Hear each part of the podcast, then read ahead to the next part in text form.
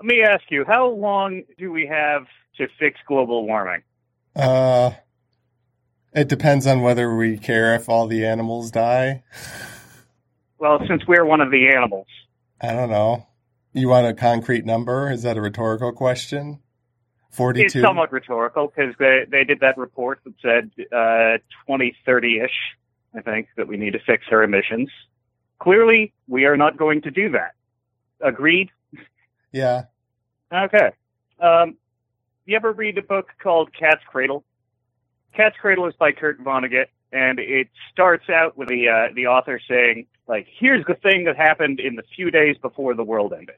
And at, at the end of the book, uh, the world is ending as uh, mystery substance is coming down from the sky, and when you touch it, you freeze like a statue and you die.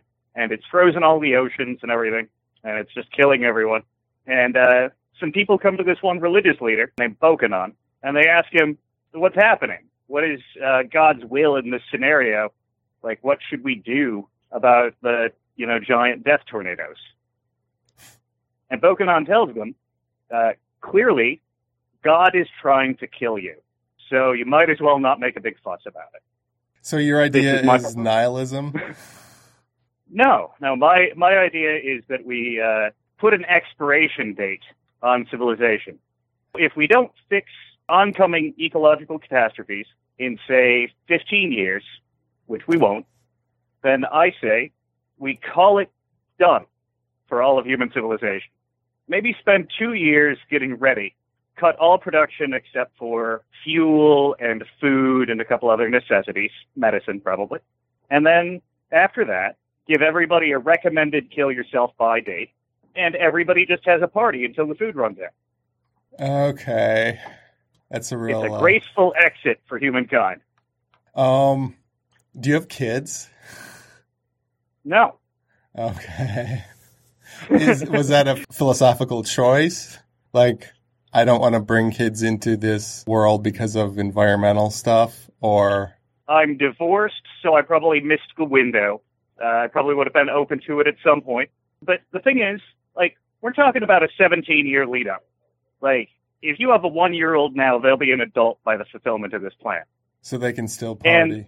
They'll be old enough to uh, have wild parties before they. Yeah. And you'll have 15 years to not have kids on purpose. So I think that that solves that. Because the thing is that the more shit goes wrong, the worse the living situation is going to be for everybody who's left.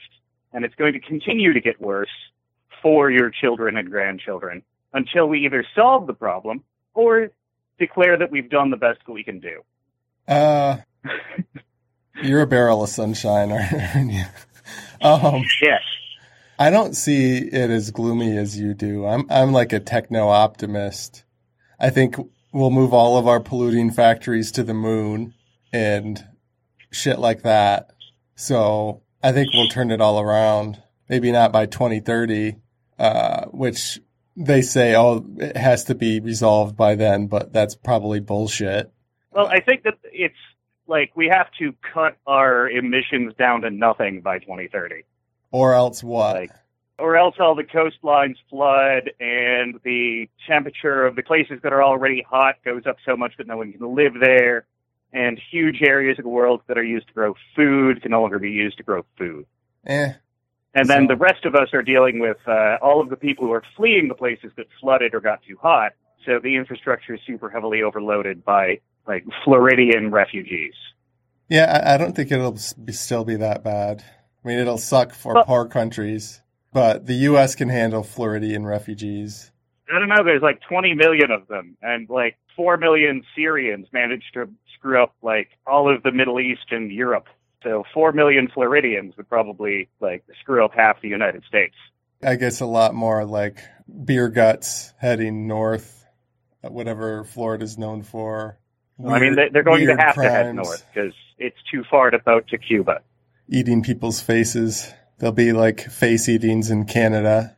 Yeah, and we could either deal with all of that catastrophe, because, I mean, that's not going to happen in 30 years. That's going to happen over the course of the next 80 years after that.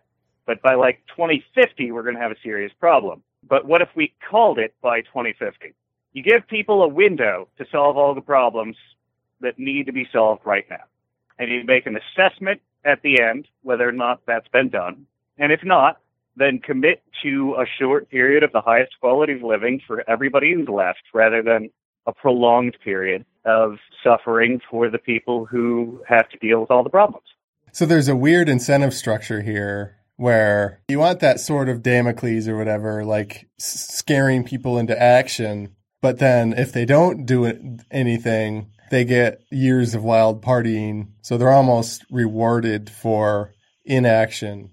It, yeah, it, but if we solved all the problems and came up with an egalitarian techno future of superabundance that resolves all the environmental issues, then you can have that party on the forever. Eh. You, you can have the ongoing high quality of life. But at some point, the experts are going to say it's too late to do anything. I kind of would rather have a three year wild party and go out with a bang than work a 60 hour work week on a fancy moon base for the rest of my life with high stress and whatever. Yeah, and think of if we don't solve the problems, then you'll be working a 60 hour work week while dealing with Floridian refugees, and there'll be no party. Yeah. So let's just make the best of the time that we have and stop having babies. If we solve the problems in a dozen years, then the young people can go right back to it.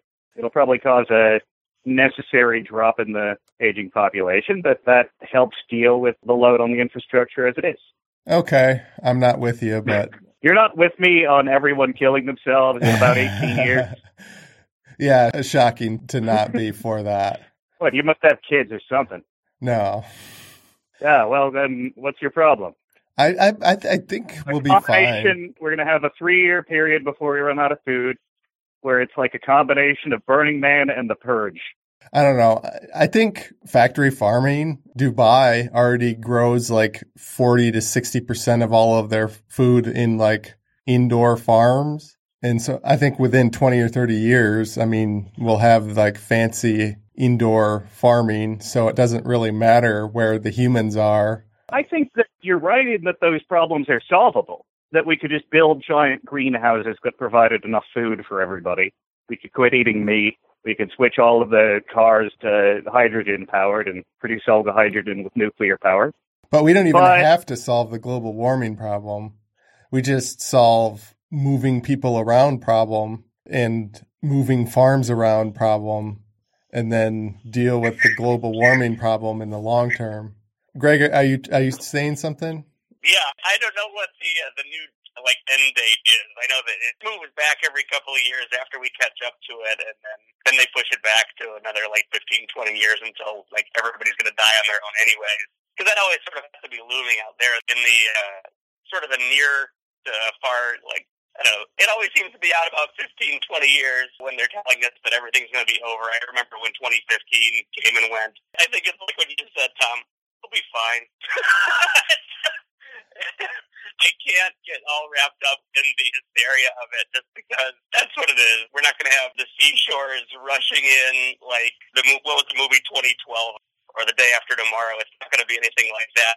That's not to say that the climate's not changing, but the climate's always been changing, and people have always sort of adjusted to it. People used to live in the desert; they still live in the Those desert. Those people adapted by being dead. Like I said, I think yeah, people in Bangladesh are going to be fucked when the seas rise, but rich countries will be fine. Global warming sea rise, is that going to affect the Great Lakes at all? That sounds like a dumb question, but I. I've read articles that like northern Canada, there's so much glaciers like sitting on the land. When those glaciers melt, like the whole plate of North America will like bend. And so like Florida will like sink even farther because it's like a plate where there's a heavy thing on the northern part, which is the frozen ice. And then once that heavy thing goes away, that part of the plate that was being lowered down is going to raise up. And so the warmer side of the plate, the tectonic plate will lower down like Florida, Mississippi, like I don't know if it's all one plate or whatever, but shit like that that you don't really think about with global warming. So maybe like the Great Lakes will like sink farther south or something weird like that. But if the ocean rose and started pouring into the Great Lakes, that would be an issue. The thing is, I feel like you're being dismissive of the people in Florida and the people in Bangladesh just because we live in what happens to be a decent place to stay during the uh, slow melt apocalypse of global warming and such. Um, I think a big problem is that houses are attached to the ground. There would be no concept of refugees if people weren't stupid and built their houses attached to ground. I've done a few episodes of my podcast on that, on how we should have modular skyscrapers and you can like take your shipping crate size house and just move it around all the time. Then there wouldn't be refugees because there's no reason to attach a house to ground if you're not growing shit in the ground. It's just a legacy, thoughtless holdover from primitive technologies where we didn't have high tech materials and self driving cars and shit that can, robots that can move shit around. And so, yeah, I think that type, type of technology is pretty simple. It's just convincing people to want it is the problem. Yeah, no, I wasn't saying that the problems are unsolvable. I'm saying that we will not solve them. We have a ruling class that has no interest in it, and uh, they spent years and years and years convincing as many ordinary people as possible that there was nothing wrong. And so the amount of turnaround that we need to make uh, complete change in the way we live is incredibly unrealistic at this point. But I like the idea of everybody's houses getting picked up by water and floating away.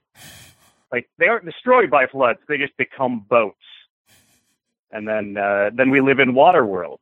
Yeah, my idea wasn't quite that silly. The modular houses and Yeah, but if I lived in a house that had no basement and no foundation, then it could just very well float away in a big flood.